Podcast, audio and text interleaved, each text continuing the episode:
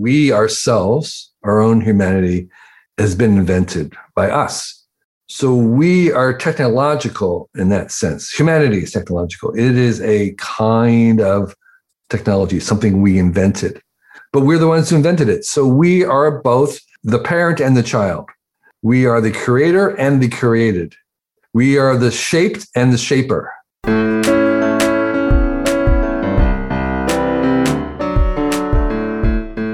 This is Sachin.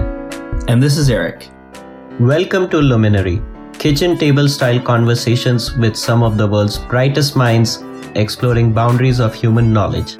Join us on a pursuit to transmit intuition and ideas. Find us at luminary.fm or on Twitter at luminaryfm. We would love to hear from you.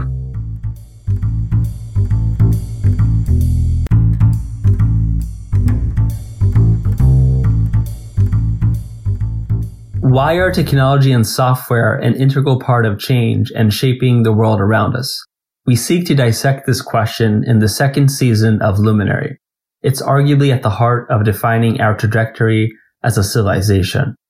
Through a vast series of topics, our ambition is to weave a narrative incorporating a social, technical, historical, and philosophical lens, with contributions from titans of technology, theorists, builders, and tinkerers alike. If you have ideas, feedback, or simply suggestions for who to talk with, drop us a line on Twitter. The spirit of this journey is collaborative and community oriented.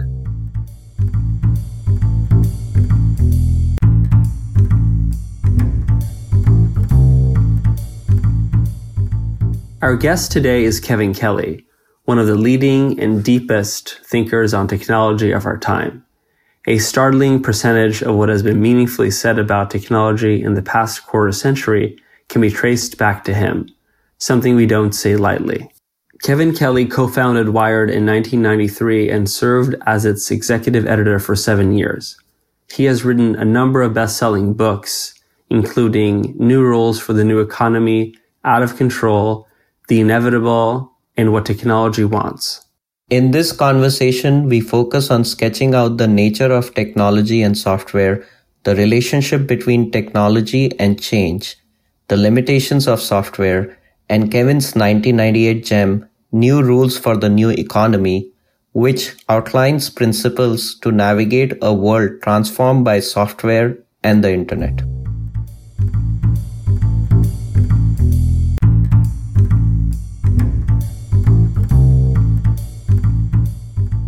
Welcome, Kevin. We would love to start start with definitions, if you will. What is technology? What is its nature?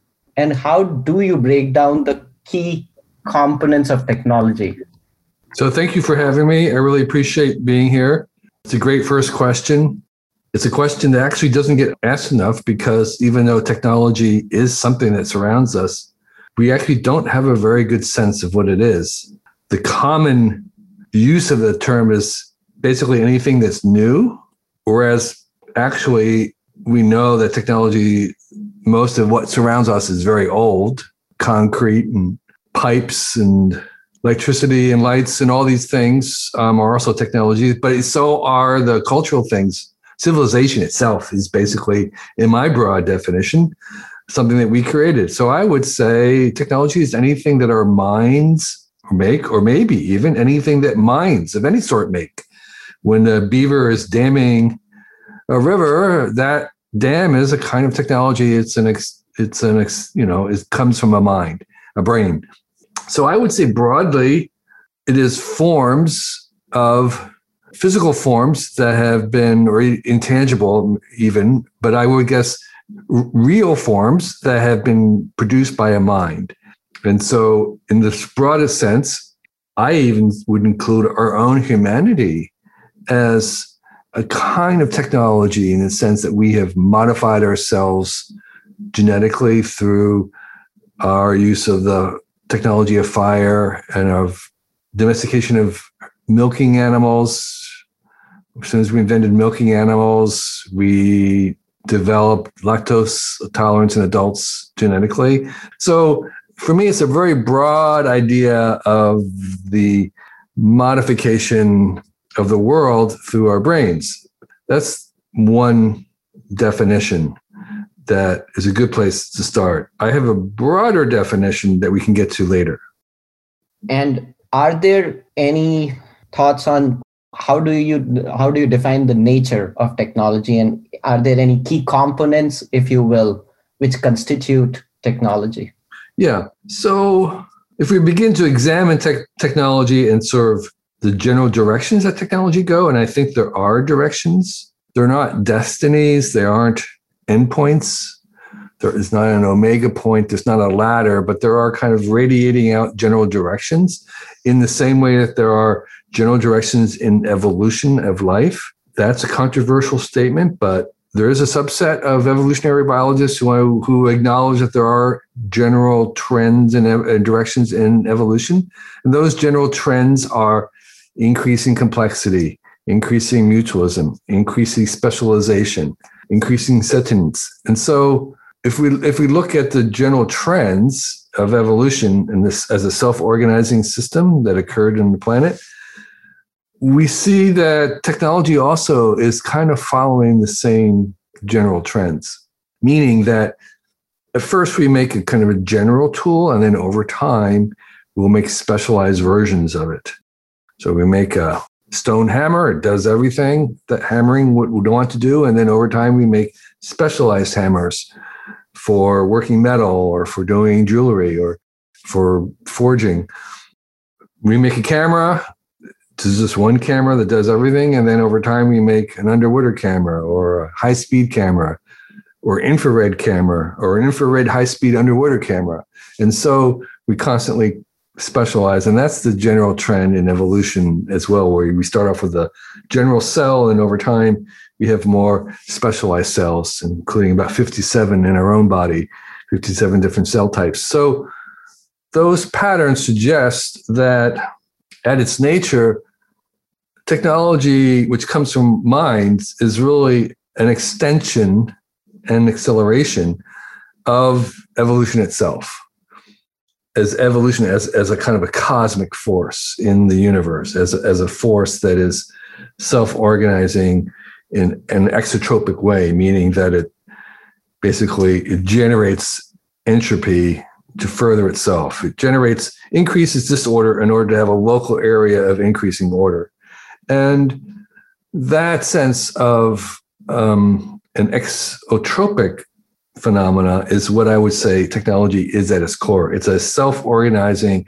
exotropic force, meaning that it's self organizing and it is a cascading sense of it is producing more structured order, which then becomes a platform for more order on top.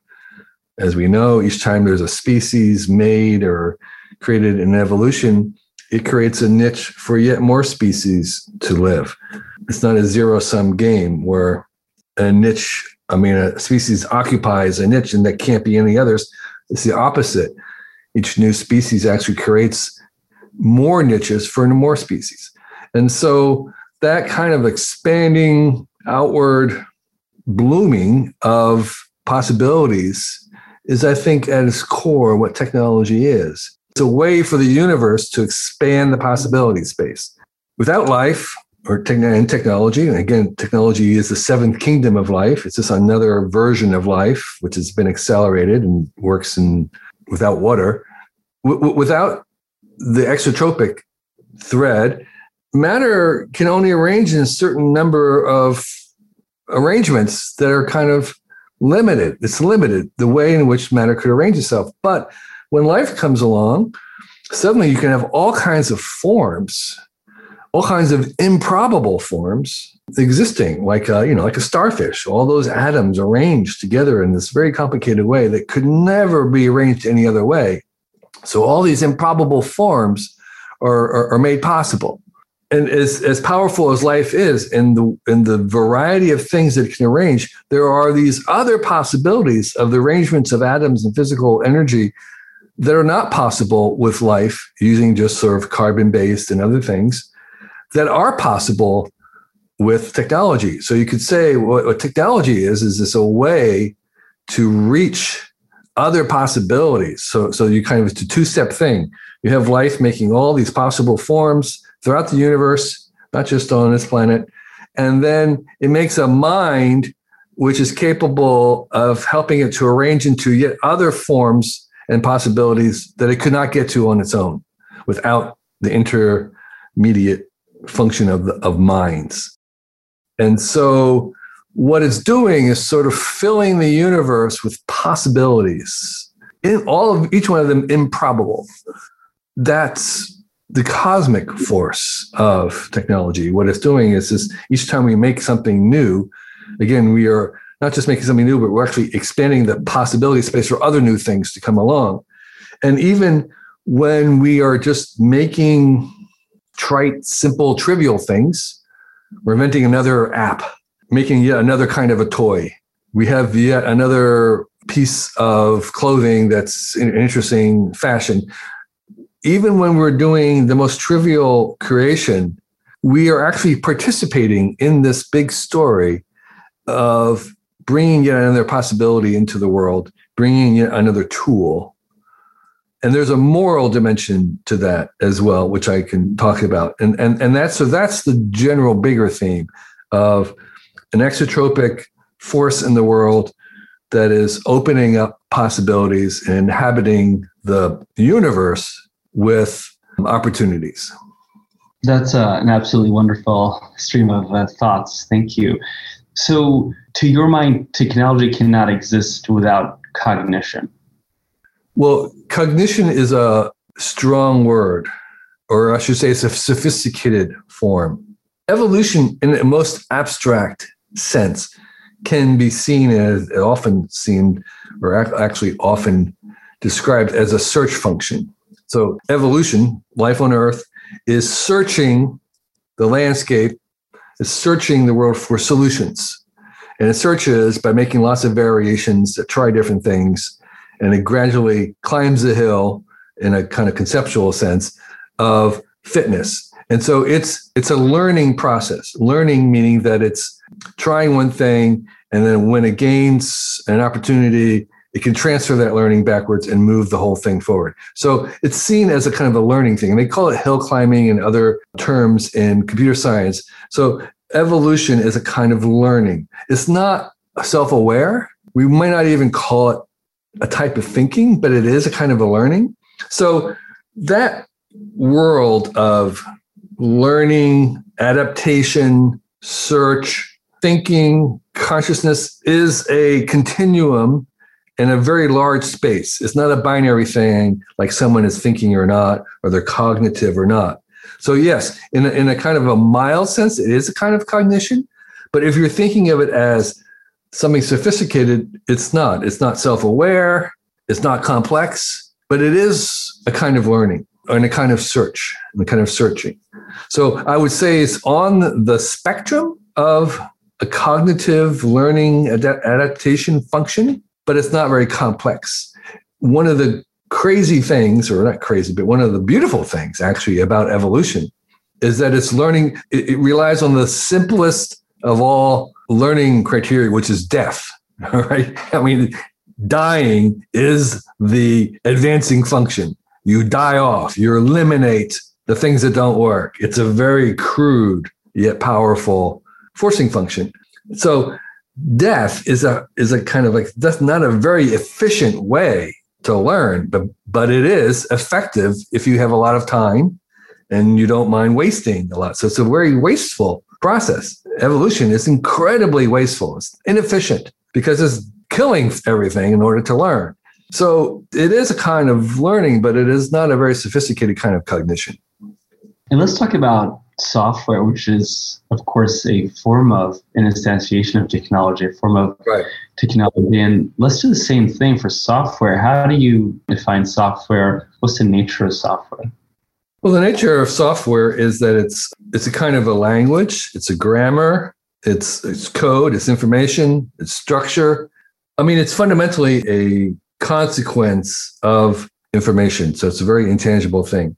We have some analogs in the natural world with DNA and genetic information, other analogs with neurons in animals and nervous systems. one of the things we know about the universe is uh, we have recently understood about it is that there is a unification between information and energy and matter. I mean, Einstein did the great, brilliant thing of unifying energy and matter, saying they're actually equivalent. Later on, we had Schrodinger and others who showed that, and then Shannon and others who showed that there was actually an equivalency in information and energy and matter, that the three of them are actually equivalent. You could turn one into the other. And so we haven't yet gotten very far in physics and reinterpreting physics just purely in informational terms, but I think that will be coming along. And the work of the black holes and others suggest that that's an important idea to do is to understand, translate physics into information only, because it could be done, but it's very hard to understand how it is. But there is equivalency. So I would say that information and therefore software is one way of kind of understanding what's going on in, the, in reality. Physics is fundamentally information at some level. Wheeler, the physicist, famously said, "Its are bits. Things, its are bits." So, so, so we can we can interpret even physical things in terms of bits. So, software, in that sense, is our language or one of the language for understanding the bits of the universe, our way of structuring our knowledge about things. And it turns out to be very, very useful for doing things, just like understanding physics turns out to be really useful when you're doing engineering. So we can engineer and fly to the moon because we have taken our understanding of how the real world works and taken those laws and use them to then artificially create synthetic versions of things. And the same thing with, I think, what we're doing with software is that some of the principles of logic that are real and other things we can extract out and we can make versions of it that work in our little toy computers and they're very useful. So I think fundamentally software in the broadest sense reflects reality that there's something the reason why it works is that is that because it's true and it's like mathematics okay mathematics works is true it's it's something that we you know there's always a question like does it exist or did we invent it? And the answer is yes. And the same thing with software. Is does software exist or is it something we invented? And the answer is yes. And so what we're doing is using the informational side of reality to get things done. So I'm saying it's a big cosmic thing. There's, you know, there's cosmic software in the universe.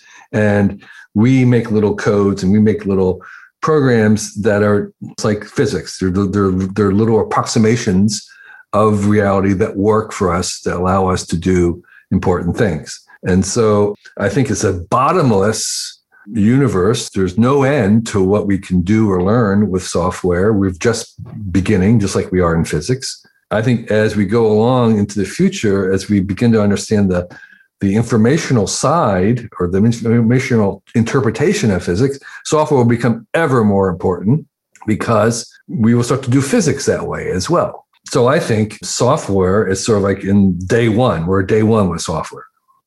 Is it just like the DNA, which would be capturing the way the world works? DNA is a very, very specific language.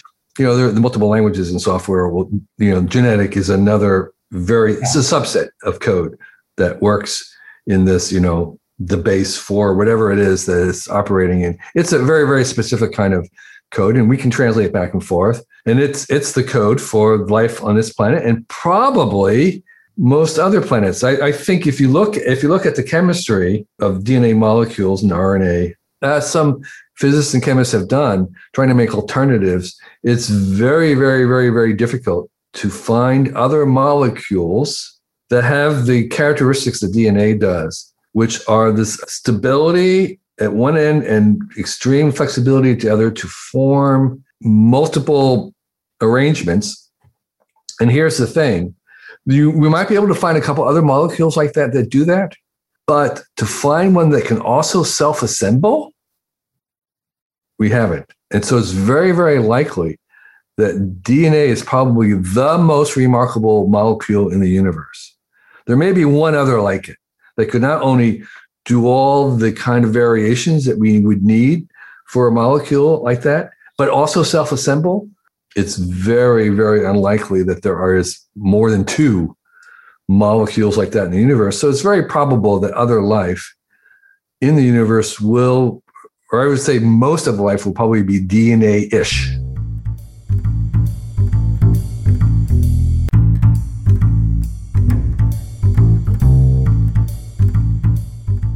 And how would you compare software and technology? Software is one of the technologies that we use. Calendars are a technology. Uh, libraries are technology. Law books are technologies. Language itself is a technology. So, of, yes, software is, is, is a subset. And I'm, I'm suggesting that it's it's a very important and powerful one because as I'm suggesting, that we are in the beginning of a transition to try and reinterpret what we know about the physics of the universe in terms of information and software. We, we haven't done that yet, but we will do that. And software will become ever more important in the more sophisticated things that we want to do. So, in terms of its unique attributes and characteristics within sort of the family of other technologies, if you will, how do you, how do you think about software in that sense, sort of situating conceptually software against the backdrop of other technologies? Um, well, it's it's a language. It's like mathematics. I would put it kind of right next to math as a fundamental instrument uh, the fundamental technology. It's like, where do we put mathematics in the landscape of what we know? Where does mathematics sit? Well, it's pretty crucial. Um, it's kind of foundational. It's, it's near the foundations of things. But can a person affect great change in the world without knowing mathematics? Yes, because there are so many other people who do. Can you do it without mathematics? Well, not indirectly. I mean, somewhere along the line, math is being used, even if you don't know it. So I would say in the landscape of what we know and all the technologies that we have, software would sit next to mathematics. I'm not sure where you want to put mathematics, but it'll be the, the, the its neighbor would be software. How do you think the human relationship with technology is? How what how do you characterize that relationship and take a software prism as well? Yeah, well, I would say the human relationship to te- technology is two faced and complicated. It's two faced in the sense of this. As I said earlier, we ourselves, our own humanity, has been invented by us. So we are technological in that sense. Humanity is technological. It is a kind of technology, something we invented, but we're the ones who invented it. So we are both the parent and the child. We are the creator and the created. We are the master and the slave. We are the, the puppet master and the puppet. We are the shaped and the shaper. Both of those relationships are true. And that is going to be the stance that will be forever. In a thousand years from now, we'll still be wrestling with the fact that we are both creating this technology and we're controlled by it. We are both using it and being used by it that two-faced paradox and dilemma is going to be with us and that is the foundational stance of humans to technology is we are the creators of ourselves therefore we are the created and the creators we have both responsibility and rights on both sides and that complication will be with us forever and with software in the picture is there something which is more distinct human relationship with software um, I'm trying to imagine a unique relation to. I don't know if if like is there a unique relationship of mathematics to humans? I mean, it, it, only in that it, it illustrates this question that has always plagued us: is d- does math exist outside of our minds? Is it something that we discovered or created? And one of the interesting things about a high dimensional space, when, when you have a very, very high dimensional space, there is topologically no difference in discovering something or inventing something. Okay. So the, the process that we would use to discover something, the search algorithms that we're doing, almost the kind of the method that we do, is no different than how we invent something. I mean, invention is a kind of discovery. And so the we somehow in our minds have that there's a distinction between finding something and creating something. But in fact, when it's a complicated, big enough space, there is no difference.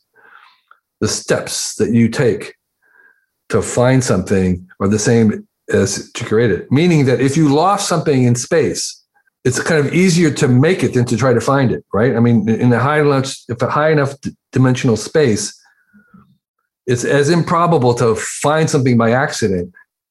You might as well just make it. Uh, uh, you know, it's, it's, sort of like I use that example of, of a book. It's like, you know, it's like imagine the Borgesian library of all possible books. Have you ever heard that library? This is the library where there's a book, and then next to it is a book where it's exactly the same, except for one letter is different. And then next to that is the same book with except one letter is different. And you have the infinite library of all possible books. Okay. And so the idea, well, you could, in that library is the perfect book, is the great American novel, is, is the book that's better than the Bible. It's, is there are all these books that are in this library, but the steps that you would need to go to find that book, because right next to it are the books that are complete gibberish. The steps you need to find a book are exactly the same steps you would need to write the book. And that's what you're doing when you're writing a book. When you're writing a book, it's like each time you do a letter, you are kind of like moving through that library of all possible books. You're kind of resolving that that super dis- imposition of, you know, of like the you could be dead and alive at the same time. Each time you add a letter, you are collapsing the possibility space towards that improbable book. And so mathematics is, is a little bit like that. Like does it exist outside or something we invented? The answer is yes, it's both, and the same with software. So both of those have that kind of nature in them of things that might exist on their own, but we discovered it. But but in fact, it, we can think of it as something that we invent. So let's introduce the notion of change. We'd love to hear your thoughts on why technology and specifically software are such an integral part of change, sort of the, the why around that? Well, the advantage of software these days is that it's powerful enough that we can do simulations. It's like with words. This case, a language. So the beauty of language, the reason why it was so powerful is that we could simulate things. I could paint a picture of something that didn't exist and I could put it in your mind.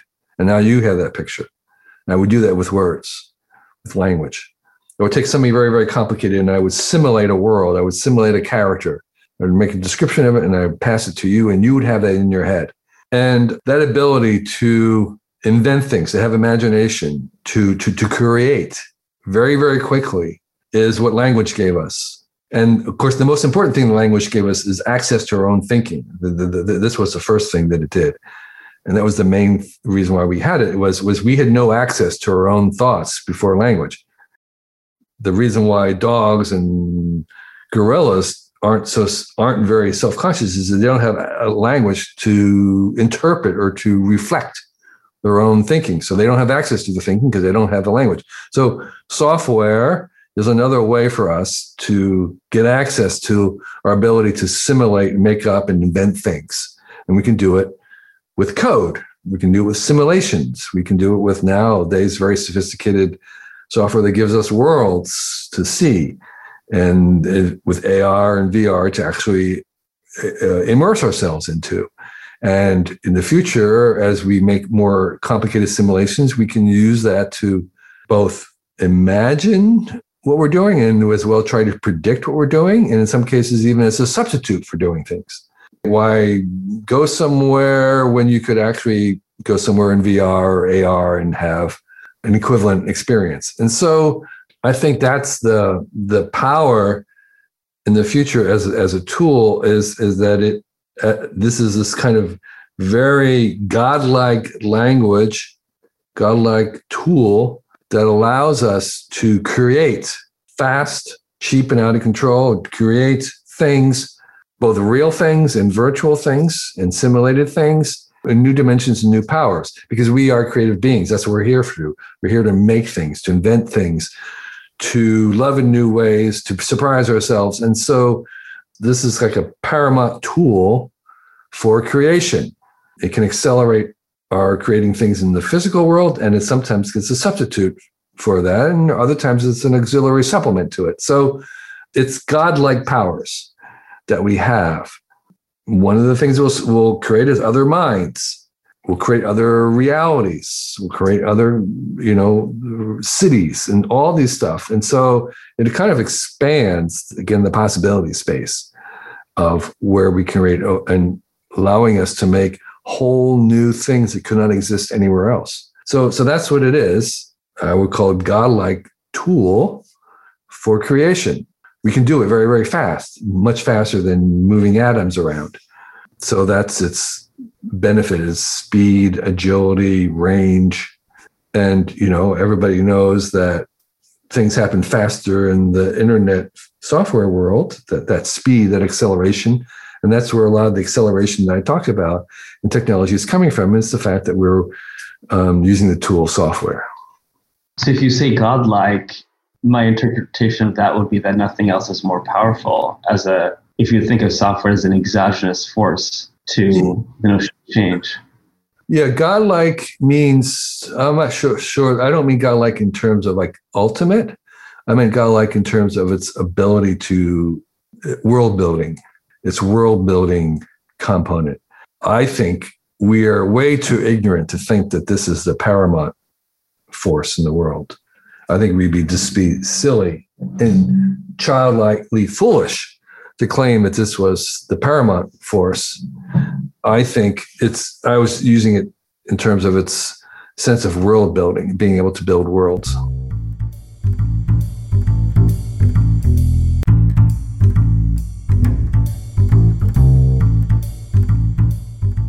And uh, speak to the limitations of software Oh, what are the limitations of software? That's a good question. Hmm.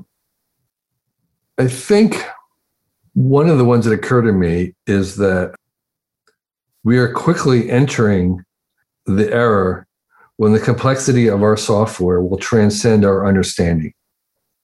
And this enters into the area of, of, of the AIs, plural, that we will make any AI that we make that's really interesting is going to be AI that we don't completely understand or that, that we're incapable of understanding. And so um, the, the, the limitation in that sense is we will be limited in our understanding of the most complicated softwares that we are going to be making in the future.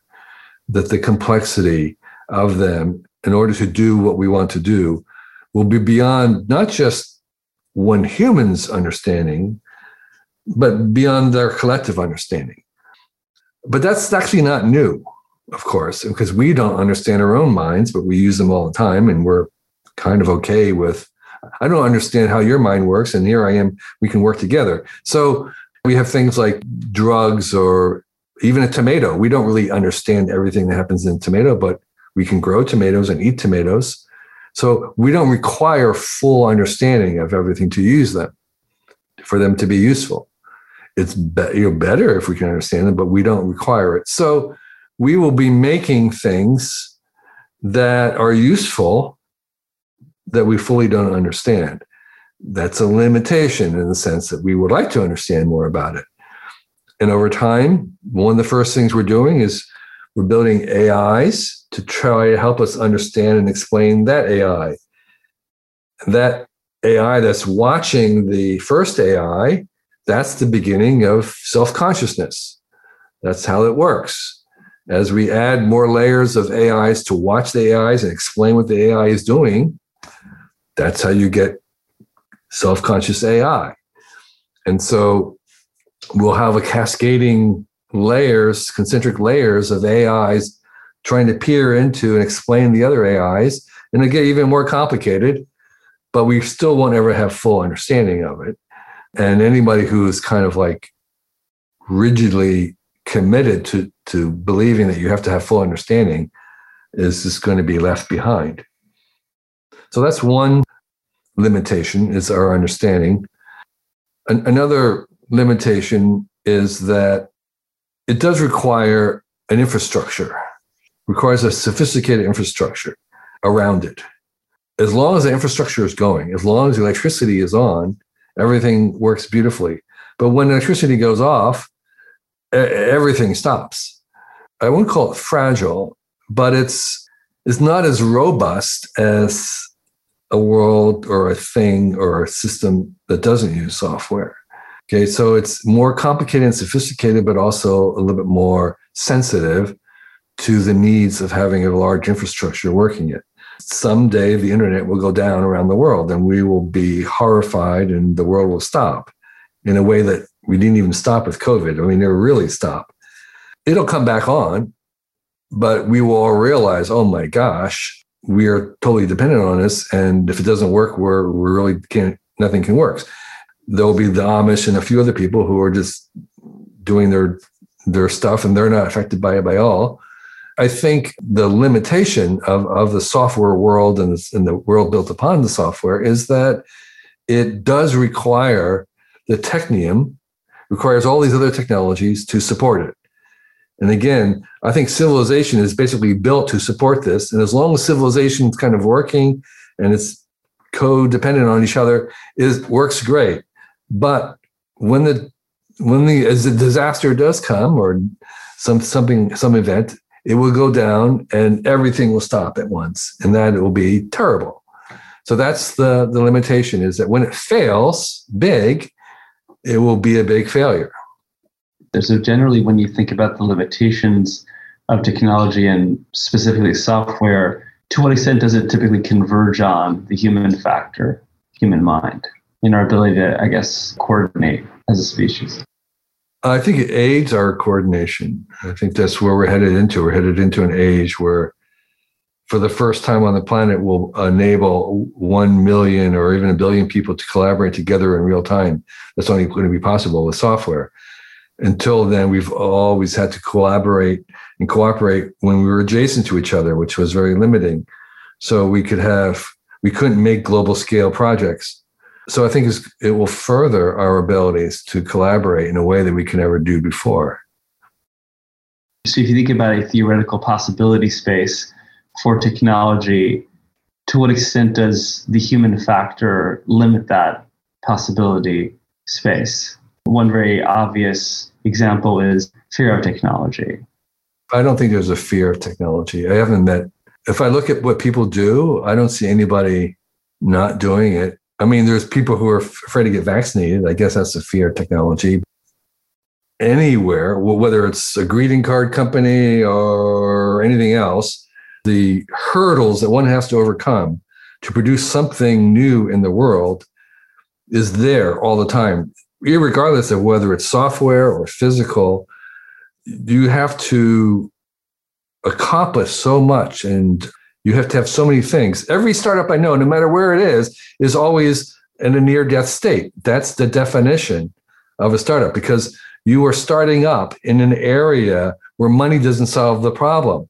Because if money solved the problem, all the big companies in the world would just buy the solution. So, by definition, a startup is operating where it's low profitability, low margins, small market, unproven technology. That's by definition where the startup is. So, there's going to be a very, very high death rate. So, the ones that do succeed are working against all odds. That's independent of software. That's just general.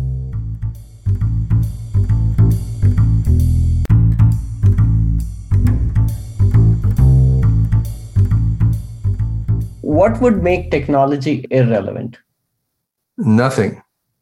Technologies succeed when they become invisible, when they're not seen, when we don't notice them.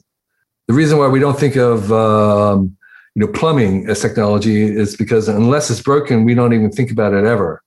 I, I use an example of this 1915 Sears catalog where they advertised the home motor, which was this big motor that was going to drive all the things in your uh, home from the refrigerator to the grinder. And well, it never happened because motors succeeded and they became a hundred motors in your home and they became invisible and you never saw them and you didn't think about them. And the same thing with, with sensors and AI is that it's going to succeed to the point in, in relation to how we don't think about them, how they're not visible to us. And so, in, in that sense, it becomes irrelevant in the sense that we don't think about them, and that's that's the success state. That's what civilization is: the stuff that we don't have to think about. We're not going to think about where our food comes from because that has succeeded. We're not going to think about AI because it's just everywhere. We'll think about other things.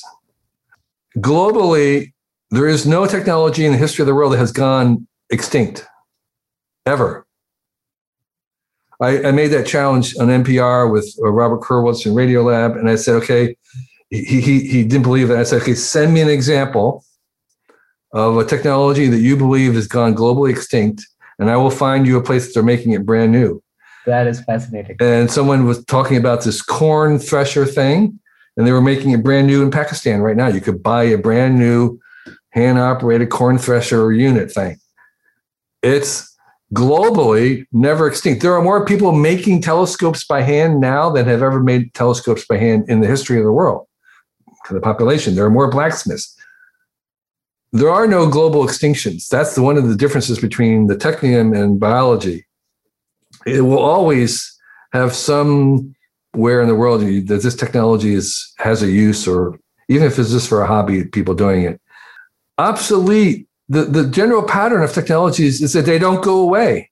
They may no longer be dominant, but they're part of the ecosystem. It's kind of like, you know, where you have, you go out in nature and you have the meadow and there's still cockroaches, there's still pill bugs that have been around for millions and millions of years. We don't think of them, they aren't mm-hmm. charismatic, but they're there and they're part of the ecosystem. The current technologies are unlikely to go away they will disappear from our consciousness. They will become a minority. They'll become part of the ecosystem. I think in 100 years from now, 200 years from now, there'll still be TCP. There'll still be Unix running, probably forever, somewhere.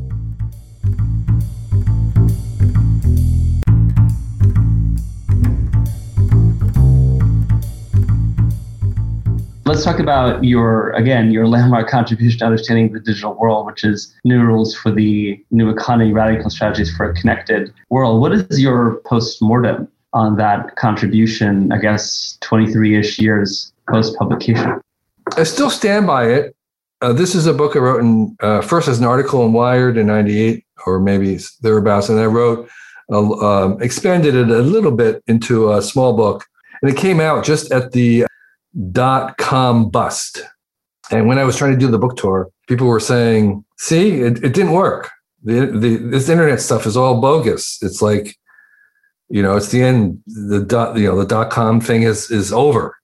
And I was saying, look, this has nothing to do with the dot com. What I'm talking about are longer term trends. There, there, it's much deeper than just the dot coms. It's about the intangible economy. So that was a very hard sell. People just didn't quite get it that it was not just about the dot com businesses.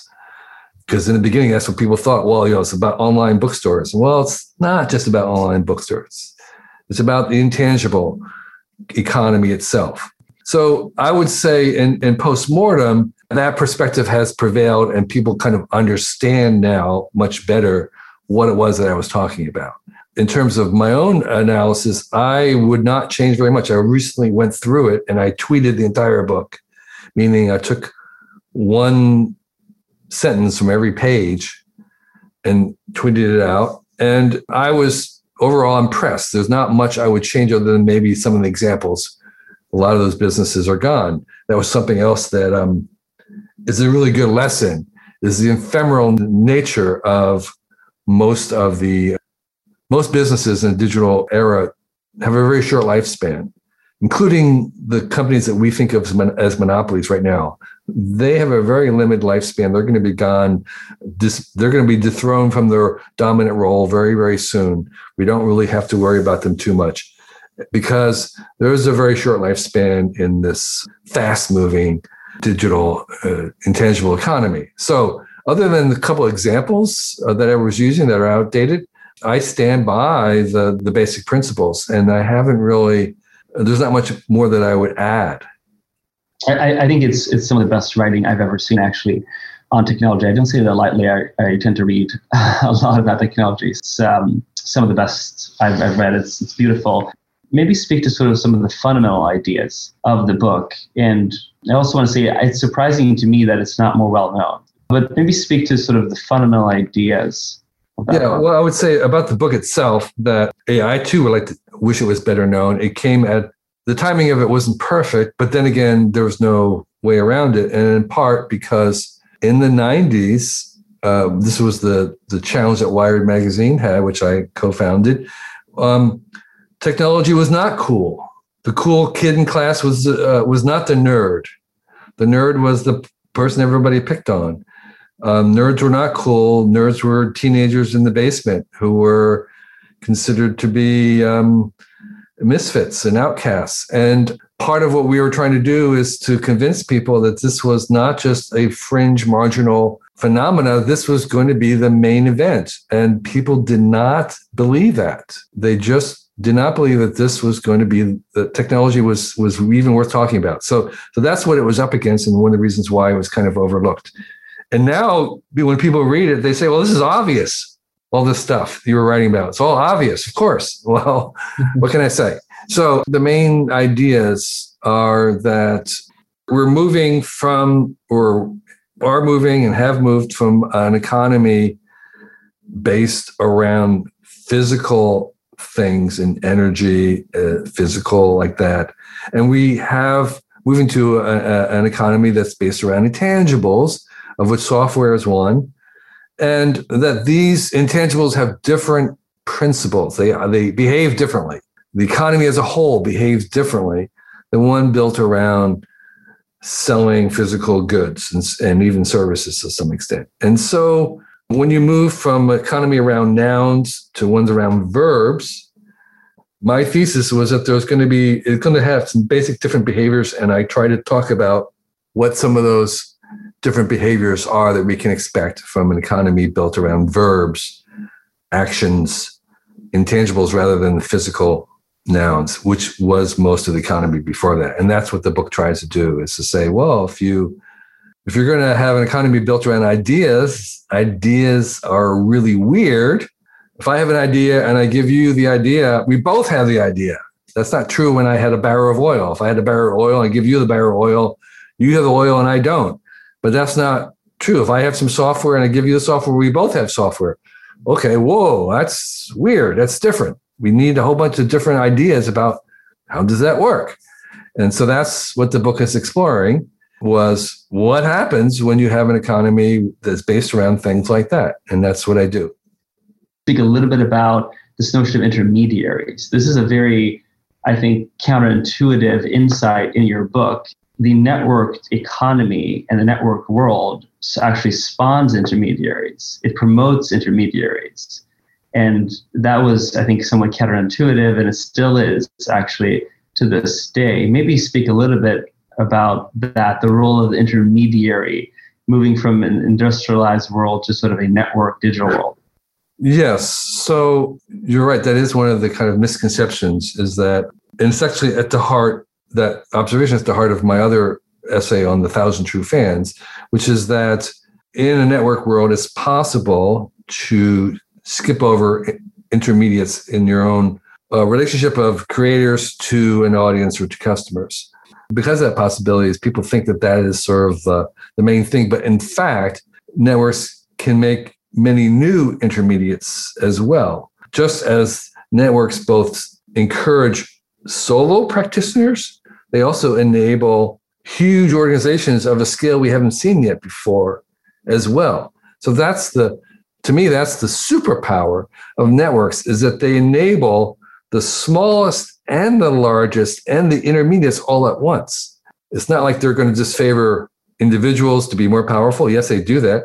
It's not that they're going to enable corporations to be bigger than they've ever, ever been before. Yes, they're going to do that. And it's not just that they enable intermediates and remove intermediates at the same time. Yes, they do that as well. So it is a remarkable phenomena of networks. They they do all those things at the same time, and which is why it's so powerful.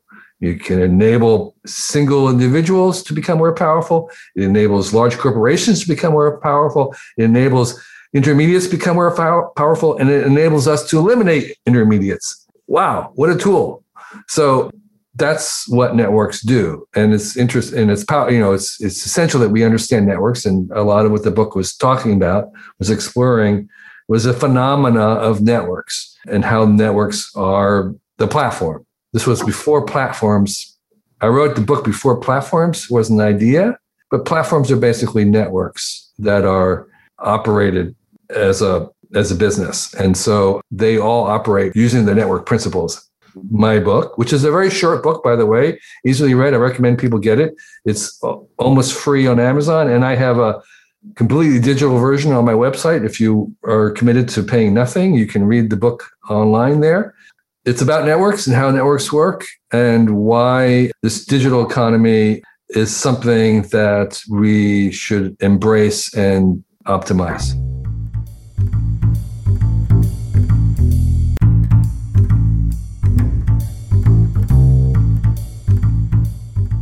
What motivates you?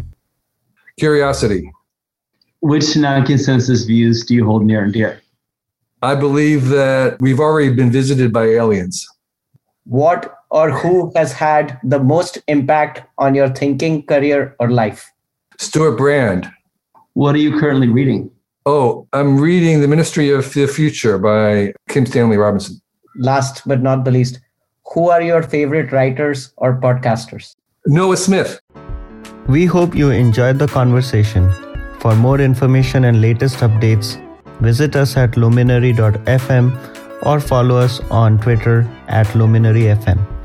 Please subscribe to the podcast, pop us an iTunes review, and share with friends. Don't forget to check out the show notes. And a quick disclaimer the views and opinions expressed in this episode by the hosts and the participants are solely those in independent capacity and do not in any way represent the views from any organization, company, or management they may be associated with. And thank you for listening.